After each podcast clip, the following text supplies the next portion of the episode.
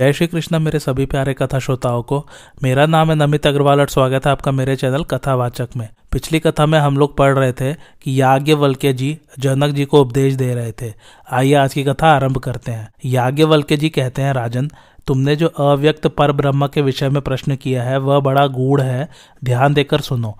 पहले की बात है, मैंने बड़ी भारी तपस्या करके भगवान सूर्य की आराधना की थी। एक दिन उन्होंने प्रसन्न होकर कहा, ब्रह्मर्षे, तुम्हारी जो इच्छा हो, वर मांग लो। दुर्लभ होने पर भी वह तुम्हें दूँगा, क्योंकि तुम्हारे कठोर तप से मैं बहुत प्रसन्न हुआ हूँ और मेरी प्रसन्नता प्राय दुर्लभ है। यह सुनकर मैंने कहा, भगवान, मुझे यजुर्वेद का ज्ञान नहीं है, अतः मैं शीघ्र ही उसका ज्ञान प्राप्त करना चाहता हूँ। तब भगवान सूर्य ने कहा, विप्रवर, मैं तुम्हें यजुर्वेद प्रदान करता हूँ। तुम अपना मुँह खोलो वाघ देवता सरस्वती तुम्हारे भीतर प्रवेश करेगी। उनके आगे से मैंने अपना मुख फैलाया और उसमें सरस्वती प्रवेश कर गई। उनके प्रवेश करते ही मेरे शरीर में जलन होने लगी और उसे शांत करने के लिए मैं पानी में घुस गया। मुझे जलन से कष्ट पाता देख भगवान सूर्य ने कहा, तात, थोड़ी देर तक और कष्ट सहन कर लो, फिर यह जलन अपने आप शांत हो जाएगी। कुछ ही देर में जब मैं पूर्ण शांत हो गया तो भगवान ने कहा, द्विजवर, परकीय शाखा और उपनिषदों के सहित संपूर्ण वे तुम्हारे भीतर प्रतिष्ठित होंगे, तथा तुम संपूर्ण शतपथ का भी प्रणयन अर्थात संपादन करोगे। इसके बाद तुम्हारी बुद्धि मोक्ष में स्थिर होगी और तुम उस अभीष्ट पद को प्राप्त करोगे, जिसे सांख्य वेदता तथा योगी भी प्राप्त करना चाहते हैं। यह कहकर भगवान सूर्य चले गए और मैं उनका कथन सुनकर अपने घर लौट आया। वहाँ आकर बड़ी प्रसन्नता के साथ मैंने सरस्वती देवी का स्मरण किया। मेरे स्मरण करते ही स्वर और व्यंजन, वर्णों से विभूषित सरस्वती देवी ओमकार को आगे करके मेरे सामने प्रकट हो गई। तब मैंने उनके तथा भगवान सूर्य के निमित्त अर्घ्य निवेदन किया और उन्हीं का चिंतन करता हुआ बैठ गया। उस समय बड़े हर्ष के साथ मैंने रहस्य संग्रह और परिशिष्ट भाग सहित समस्त शतपथ का संकलन किया। तत्पश्चात मेरे सौ शिष्यों ने मुझसे उस शतपथ का अध्ययन किया। इस प्रकार सूर्य देव के द्वारा उपदेश की हुई पंद्रह शाखाओं का ज्ञान प्राप्त करके मैंने इच्छानुसार वेद्य तत्व का चिंतन किया है। एक समय वेदांत ज्ञान में कुशल विश्वावसु नामक गंधर्व सत्य एवं सर्वोत्तम ज्ञातव्य वस्तु क्या है?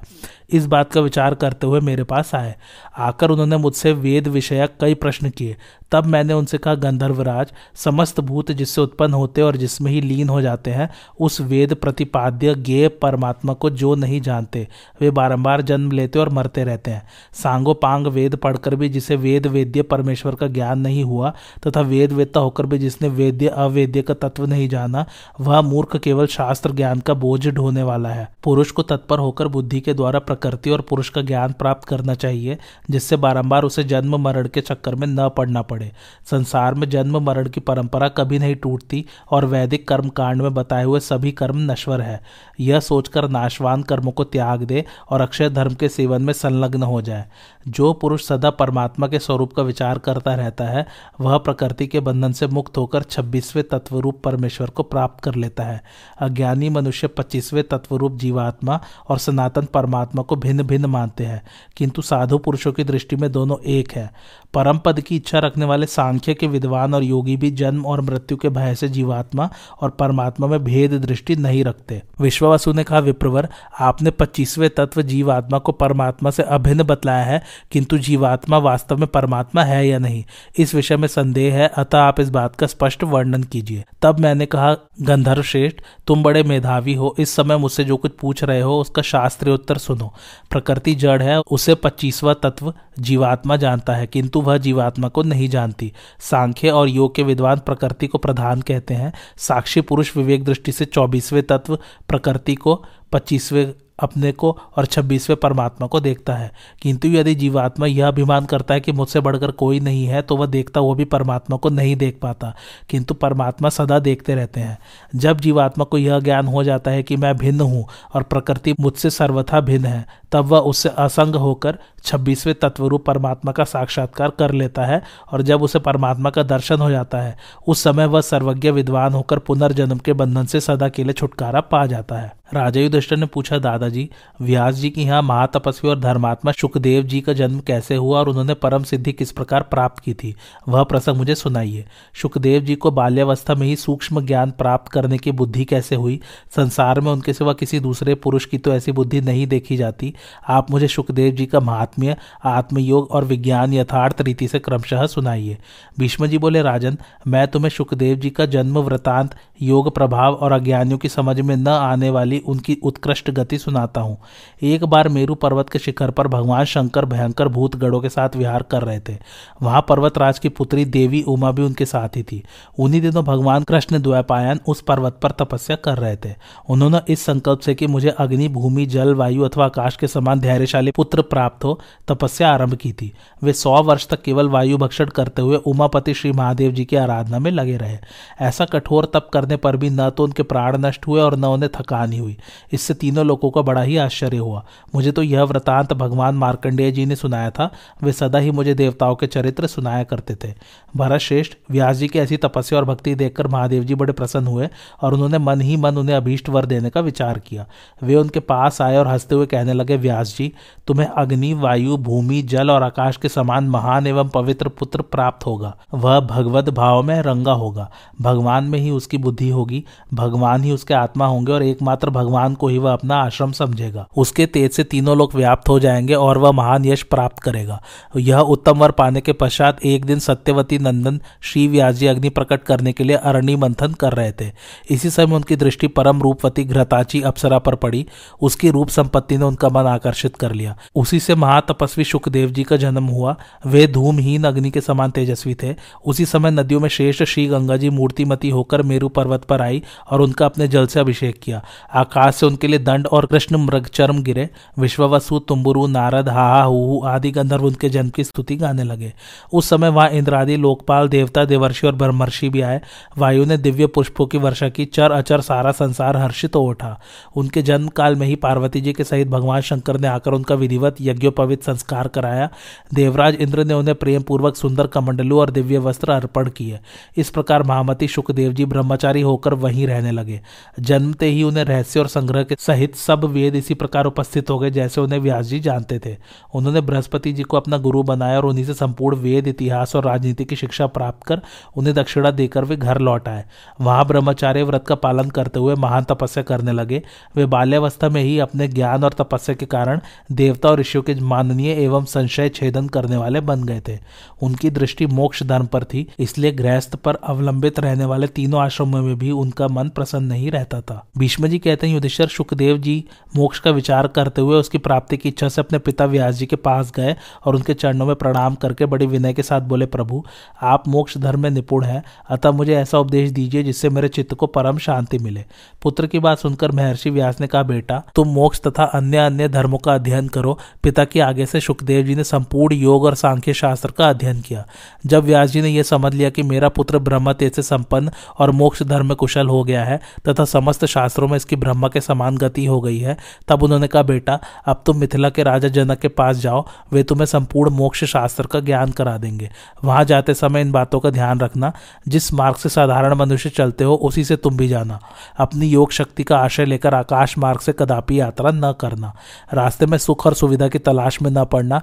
विशेष विशेष व्यक्तियों या स्थानों की खोज न करना, क्योंकि इससे उनके प्रति आसक्ति हो जाती है। राजा जनक हमारे यजमान है, इसलिए उनके पास किसी बात का अहंकार न प्रकट करना। वे जो आज्ञा दे, उसका प्रसन्नता पूर्वक पालन करना। उन्हें मोक्ष शास्त्र का विशेष ज्ञान है, वे तुम्हारी सब शंकाओं का समाधान कर देंगे। पिता के ऐसा कहने पर धर्मात्मा मुनि सुखदेव जी मिथिला की ओर चल दिए। यद्यपि वे आकाश मार्ग से सारी पृथ्वी लांग जाने में समर्थ थे तो भी पैदल ही चले। मार्ग में उन्हें अनेकों पर्वत, नदी, तीर्थ और सरोवर पार करने पड़े। सर्पों और वन जंतुओं से भरे हुए बहुत से जंगलों में होकर जाना पड़ा।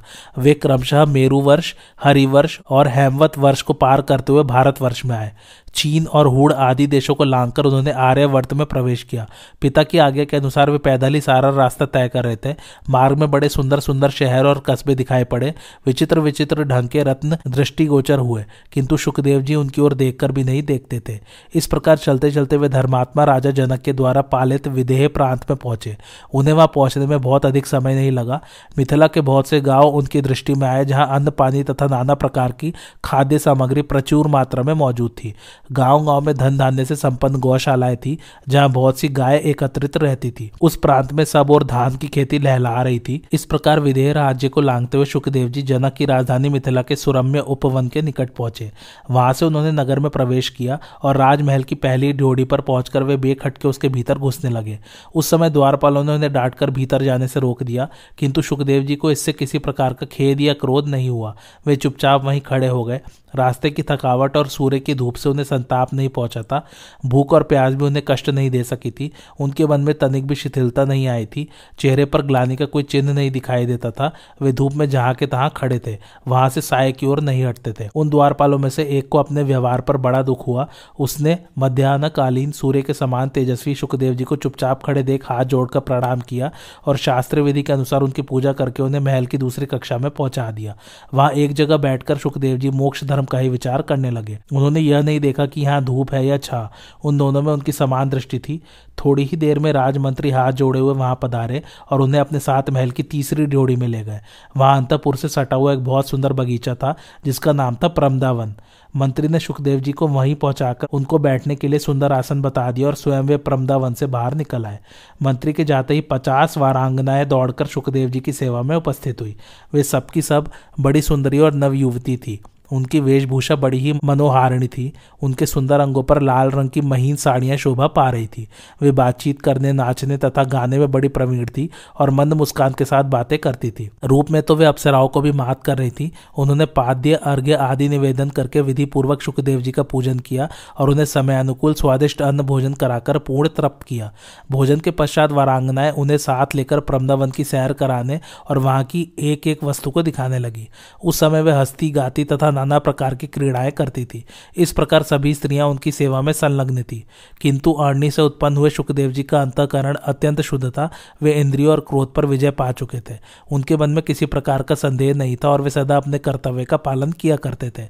इसलिए उन स्त्रियों की सेवा से उन्हें न हर्ष होता था, न क्रोध।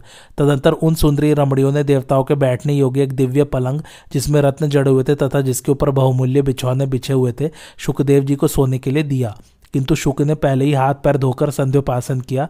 उसके बाद पवित्र आसन पर बैठकर वे मोक्ष तत्व का ही विचार करते हुए ध्यानस्थ हो गए। रात्रि का प्रथम भाग जब तक बीत न गया, तब तक वे ध्यान में ही लगे रहे। फिर योग शास्त्र के नियमानुकूल रात्रि के मध्यम भाग में नींद लेने लगे। पुनः जब ब्राह्मण मुहूर्त हुआ तो वे उठ बैठे और शौच आदि नित्य नियमों से निवृत्त होकर स्त्रियों से घिरे होने पर भी ध्यान मग्न हो गए। इस प्रकार व्यास नंदन ने दिन का शेष भाग और समूची रात उस राजभवन में रहकर व्यतीत की। भीष्म जी कहते हैं, भारत तदंतर राजा जनक जनक अंतपुर की संपूर्ण स्त्री और पुरोहित को आगे करके मंत्रियों के साथ सुखदेव जी के पास गए। आगे आगे आसन और नाना प्रकार के रत्न लिए पुरोहित जी चल रहे थे और राजा अपने मस्तक पर अर्घ्य पात्र लिए पीछे आ रहे थे। गुरुपुत्र के निकट पहुंचकर उन्होंने पुरोहित के हाथ से वह सर्वतोभद्र नामक रत्न जटित आसन जिस पर बहुमूल्य विछावन बिछा हुआ था, ले लिया और अपने हाथ से सुखदेव जी को बैठने के लिए दिया। जब व्यास नंदन राजा के दिए आसन पर विराजमान हो गए तो उन्होंने शास्त्र के अनुसार उनका पूजन आरंभ किया। पहले पाद्य और अर्घ्य आदि निवेदन करके राजा ने उन्हें एक गाय दान की। सुखदेव जी ने भी विधि पूर्वक की हुई वह पूजा स्वीकार करके राजा का कुशल समाचार पूछा। फिर अनुचरों सहित उनके स्वास्थ्य के संबंध में जिज्ञासा की। इसके बाद उनके आज्ञा पाकर राजा जनक अपने सेवकों के साथ ज़मीन पर बैठ गए और हाथ जोड़कर शुक का कुशल मंगल पूछते हुए बोले, मुनि, किस निमित्त से आपका यहाँ शुभागमन हुआ है? सुखदेव जी ने कहा, राजन, आपका कल्याण हो। मेरे पिताजी ने मुझसे कहा है कि यदि तुम्हें प्रवृत्ति या निवृत्ति धर्म के विषय में कोई संदेह हो तो तुरंत ही मेरे यजमान विधेय राज जनक के पास चले जाओ। वे मोक्ष धर्म के ज्ञाता है। अतः तुम्हारी सब शंकाओं का समाधान कर देंगे। उनकी इस आज्ञा से ही मैं आपके पास कुछ पूछने आया हूँ। आप धर्मात्माओं में श्रेष्ठ है, अतः मेरे प्रश्नों का यथार्थ उत्तर दीजिए। ब्राह्मण का क्या कर्तव्य है? मोक्ष का क्या स्वरूप है? तथा उसकी प्राप्ति तप से होती है या ज्ञान से? जनक ने कहा, तात, ब्राह्मण को जन्म से लेकर जो जो कर्म करने चाहिए उनको सुनिए। यज्ञोपवित संस्कार हो जाने के बाद ब्राह्मण बालक को वेदाध्ययन करना चाहिए। अध्ययन काल में गुरु की सेवा, तप का अनुष्ठान और ब्रह्मचार्य का पालन, ये तीन उसके परम कर्तव्य है। स्वाध्याय और तर्पण तर्पण के द्वारा वह पितरों के ऋण से मुक्त होने का यत्न करे, किसी की निंदा न करे और इंद्रिय संयम पूर्वक रहे। जब वेदाध्ययन समाप्त हो जाए तो गुरु को दक्षिणा दे, उनकी आज्ञा लेकर समावर्तन संस्कार के पश्चात घर लौटे। घर आने पर विवाह करके से धर्म का पालन करे और अपनी ही स्त्री के साथ संबंध रखे। किसी से ईर्ष्या न रखकर न्यायानुकूल बर्ताव करे तथा अग्नि की स्थापना करके नित्य अग्निहोत्र करता रहे। तत्पश्चात जब पुत्र पौत्र उत्पन्न हो जाए तो वन में रहकर वानप्रस्थ धर्म का पालन करे। उस समय भी शास्त्र विधि के अनुसार अग्निहोत्र करे और अतिथियों से प्रेम रखे। इसके बाद धर्मज्ञ पुरुष शास्त्रानुसार अग्निहोत्र की अग्नियों का अपने में ही आरोप करके निर्द्वंद हो जाए और वीतराग होकर ब्रह्म चिंतन से संबंध रखने वाले संन्यास आश्रम में प्रवेश करे। सुखदेव जी ने पूछा, यदि किसी को ब्रह्मचार्य आश्रम में ही सनातन ज्ञान, विज्ञान की प्राप्ति हो जाए और हृदय के राग द्वेषादि द्वंद दूर हो जाए तो भी क्या उसके लिए शेष तीन आश्रमों में रहना आवश्यक है? जनक ने कहा, जैसे ज्ञान, विज्ञान के बिना मोक्ष नहीं हो सकता, उसी प्रकार सदगुरु से संबंध हुए बिना ज्ञान की प्राप्ति नहीं हो सकती। गुरु इस संसार सागर से पार उतारने वाले हैं और उनका दिया हुआ ज्ञान नौका के समान बताया गया है। मनुष्य उस ज्ञान को पाकर भव सागर से पार और कृत कृत्य हो जाता है। पहले के विद्वान लोक मर्यादा तथा कर्म परंपरा की रक्षा करने के लिए चारों आश्रमों के धर्मों का पालन करते थे। इस तरह क्रमशः नाना प्रकार के कर्मों का अनुष्ठान करते हुए शुभाशुभ कर्मों की आसक्ति का परित्याग करने से मोक्ष की प्राप्ति होती है। अनेकों जन्मों से कर्म करते करते जब संपूर्ण इंद्रिया पवित्र हो जाती है तो शुद्ध अंतकरण वाला मनुष्य पहले ही आश्रम में मोक्ष रूप ज्ञान प्राप्त कर लेता है। उसे पाकर जब ब्रह्मचर्य आश्रम में ही तत्व का साक्षात्कार हो जाए तो परमात्मा को चाहने वाले जीवन मुक्त विद्वान के लिए शेष तीन आश्रमों में जाने की क्या आवश्यकता है। विद्वान को चाहिए कि वह राजस और तामस दोषों का परित्याग कर दे और सात्विक मार्ग का आशय लेकर बुद्धि के द्वारा आत्मा का दर्शन करे। जो संपूर्ण भूतों में अपने को और अपने में संपूर्ण भूतों को देखता है, वह संसार में कहीं भी आसक्त नहीं होता। वह तो घोसले को छोड़कर उड़ जाने वाले पक्षी की भांति इस देह से पृथक हो निर्द्वंद एवं शांत होकर परलोक में मोक्ष को प्राप्त हो जाता है। तात, इस विषय में राजा ये याते की कही हुई गाथा सुनिए, जिसे मोक्ष शास्त्र के विद्वान द्विज सदा याद रखते हैं। अपने भीतर ही आत्म ज्योति का प्रकाश है, अन्यत्र नहीं। वह ज्योति संपूर्ण प्राणियों के भीतर समान रूप से स्थित है। समाधि में अपने चित्त को भली भलीभांति एकाग्र करने वाला पुरुष उसको स्वयं देख सकता है, जिससे दूसरा कोई प्राणी नहीं डरता, जो स्वयं दूसरे किसी प्राणी से भयभीत नहीं होता, तथा जो इच्छा और द्वेष से रहित हो गया है, वह तत्काल ब्रह्म भाव को प्राप्त हो जाता है। जब मनुष्य मन वाणी तथा क्रिया के द्वारा किसी की बुराई नहीं करना चाहता, उस समय वह ब्रह्मरूप हो जाता है। जब मुँह में डालने वाली ईर्ष्या, काम और मोह का त्याग करके पुरुष अपने मन को आत्मा में लगा देता है, उस समय उसे ब्रह्मानंद का अनुभव होता है। जब सुनने और देखने योग्य विषयों में तथा संपूर्ण प्राणियों के ऊपर मनुष्य का समान भाव हो जाए और सुख दुख आदि द्वंद उसके विचित्र पर प्रभाव न डाल सके, उस समय वह साक्षात ब्रह्मा हो जाता है। जिस समय निंदा, स्तुति, लोहा, सोना, सुख दुख, शीत, उष्ण, अर्थ, अनर्थ, प्रिय, अप्रिय तथा जीवन मरण में समान दृष्टि हो जाती है, उस समय मनुष्य को ब्रह्म भाव की प्राप्ति हो जाती है। जैसे कछुआ अपने अंगों को फैलाकर फिर समेट लेता है, उसी प्रकार सन्यासी को मन के द्वारा इंद्रियों पर नियंत्रण रखना चाहिए। जिस प्रकार अंधकार से व्याप्त हुआ घर दीपक के प्रकाश से स्पष्ट दिख पड़ता है, उसी तरह बुद्धि रूपी दीपक की सहायता से ज्ञान से आवृत आत्मा का साक्षात दर्शन हो सकता है। बुद्धिमानों में श्रेष्ठ सुखदेव जी, उपरयुक्त सारी बातें मुझे आपके अंदर दिखाई देती है। इनके अतिरिक्त भी जो कुछ जानने योग्य विषय है, उसे आप ठीक ठीक जानते हैं। ब्रह्मर्षि, मैं आपको अच्छी तरह जानता हूँ। आप अपने पिताजी की कृपा और शिक्षा से विषयों से परे हो चुके हैं। उन्हीं की कृपा से मुझे भी दिव्य ज्ञान प्राप्त हुआ है, जिससे मैं आपकी स्थिति को पहचानता हूँ। आपका विज्ञान, आपकी गति और आपका ऐश्वर्य, ये सब अधिक है, किंतु आपको इस बात का पता नहीं है। बाल स्वभाव के कारण संशय से अथवा मोक्ष न मिलने के काल्पनिक भय से मनुष्य को विज्ञान प्राप्त हो जाने पर भी मोक्ष की प्राप्ति नहीं होती। जब सत्संग के द्वारा विशुद्ध निश्चय को प्राप्त होने से संदेह दूर हो जाता है, तब हृदय की गांठ खुल जाने पर वह मोक्ष प्राप्त कर लेता है। आपको ज्ञान हो चुका है और आपकी बुद्धि भी स्थिर है, परंतु विशुद्ध निश्चय के बिना किसी को भी पर ब्रह्म की प्राप्ति नहीं होती। आप सुख दुख में कोई अंतर नहीं समझते। आपके मन में तनिक भी लोभ नहीं है। आपको न नाच देखने की उत्कंठा होती है, न गीत सुनने की। आपका कहीं भी राग है ही नहीं। न बंधुओं के प्रति आसक्ति है, न भयदायक पदार्थों से भय। महाभाग, आपकी दृष्टि में मिट्टी का ढेला, पत्थर और सुवर्ण सब एक से है। मैं तथा दूसरे मनीषी विद्वान भी आपको अक्षय एवं मोक्ष मार्ग पर स्थित मानते हैं। ब्राह्मण ब्राह्मण होने का जो फल है और मोक्ष का जो स्वरूप है, उसी में आपकी स्थिति है। अब और क्या पूछना चाहते हो? भीष्म जी कहते हैं, युधिष्ठर राजा जनक की बात सुनकर शुद्ध अंतकरण वाले सुखदेव जी एक दृढ़ निश्चय पर पहुँच गए और बुद्धि के द्वारा आत्मा का साक्षात्कार करके उसी में स्थित होकर कृतार्थ हो गए। उस समय उन्हें बड़ा सुख मिला और बड़ी शांति का अनुभव हुआ। इसके बाद वे हिमालय पर्वत को लक्ष्य करके वायु के समान वेग से चुपचाप उत्तर दिशा की ओर चल दिए।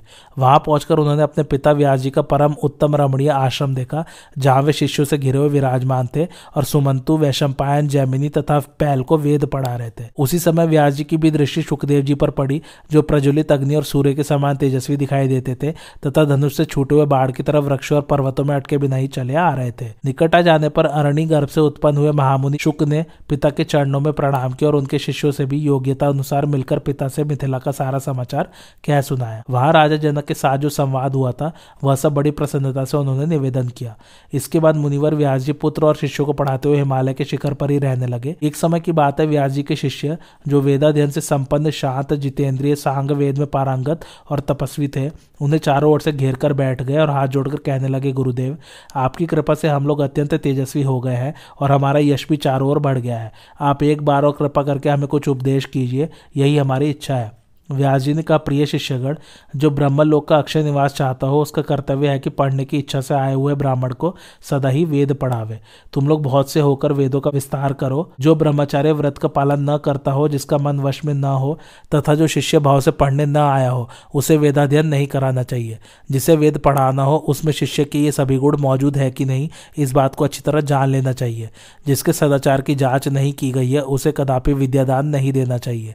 जैसे आग में तपाने छीलने और कसौटी पर कसने से अच्छे सोने की परख होती है। उसी प्रकार उत्तम, कुल और गुण आदि के द्वारा शिष्यों की परीक्षा करनी चाहिए। तुम लोग अपने शिष्यों को किसी अनुचित या भयदायक काम में न लगाना।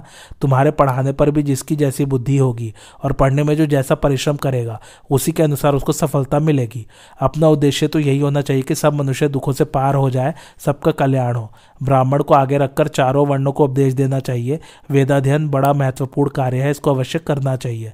जो मोहवश वेद के पारंगत ब्राह्मण की निंदा करता है, वह उसके अनिष्ट चिंतन के कारण निसंदेह पराभव को प्राप्त होता है, जो धार्मिक विधि का उल्लंघन करके प्रश्न करता है और जो धर्म के अनुसार उत्तर नहीं देता। उन दोनों में से एक की मृत्यु हो जाती है अथवा एक द्वेष का पात्र होता है। यह सब मैंने तुम लोगों से स्वाध्याय की विधि बतलाई है। इसको याद रखने से शिष्यों का महान उपकार हो सकता है। भीष्म जी कहते हैं व्यास जी ने अपने पुत्र सुखदेव के साथ त्रिभुवन को गुंजायमन करते हुए से ऊँचे स्वर से वेद मंत्रों का उच्चारण करने लगे। इतने ही में समुद्री हवा से प्रेरित होकर बड़े ज़ोर की आंधी उठी। तब व्यास जी ने अध्याय काल बताकर अपने पुत्र को उस समय वेद पढ़ने से रोक दिया। उनके मना करने पर सुखदेव जी के मन में इसका कारण जानने के लिए प्रबल उत्कंठा हुई। यह देखकर व्यास जी ने कहा, बेटा, जब बाहर की हवा प्रचंड वेग से चल रही हो, उस समय वेद मंत्रों का ठीक ठीक सस्वर उच्चारण नहीं हो पाता। उस दशा में जगत को उस वायु से महान भय की प्राप्ति होती है, इसलिए ब्रह्मवेत्ता लोग आंधी के समय वेदाध्ययन नहीं करते। यह कहकर जब वायु शांत हो गई तो व्यास जी पुत्र को अध्ययन के लिए आज्ञा देकर आकाश गंगा के तट पर चले गए। आज की कथा यही समाप्त होती है। कैसी लगे आप लोगों को मेरी कथा? मुझे कमेंट करके ज़रूर बताइए और मेरे चैनल कथावाचक को लाइक, शेयर और सब्सक्राइब ज़रूर कीजिए। थैंक्स फॉर वॉचिंग धन्यवाद।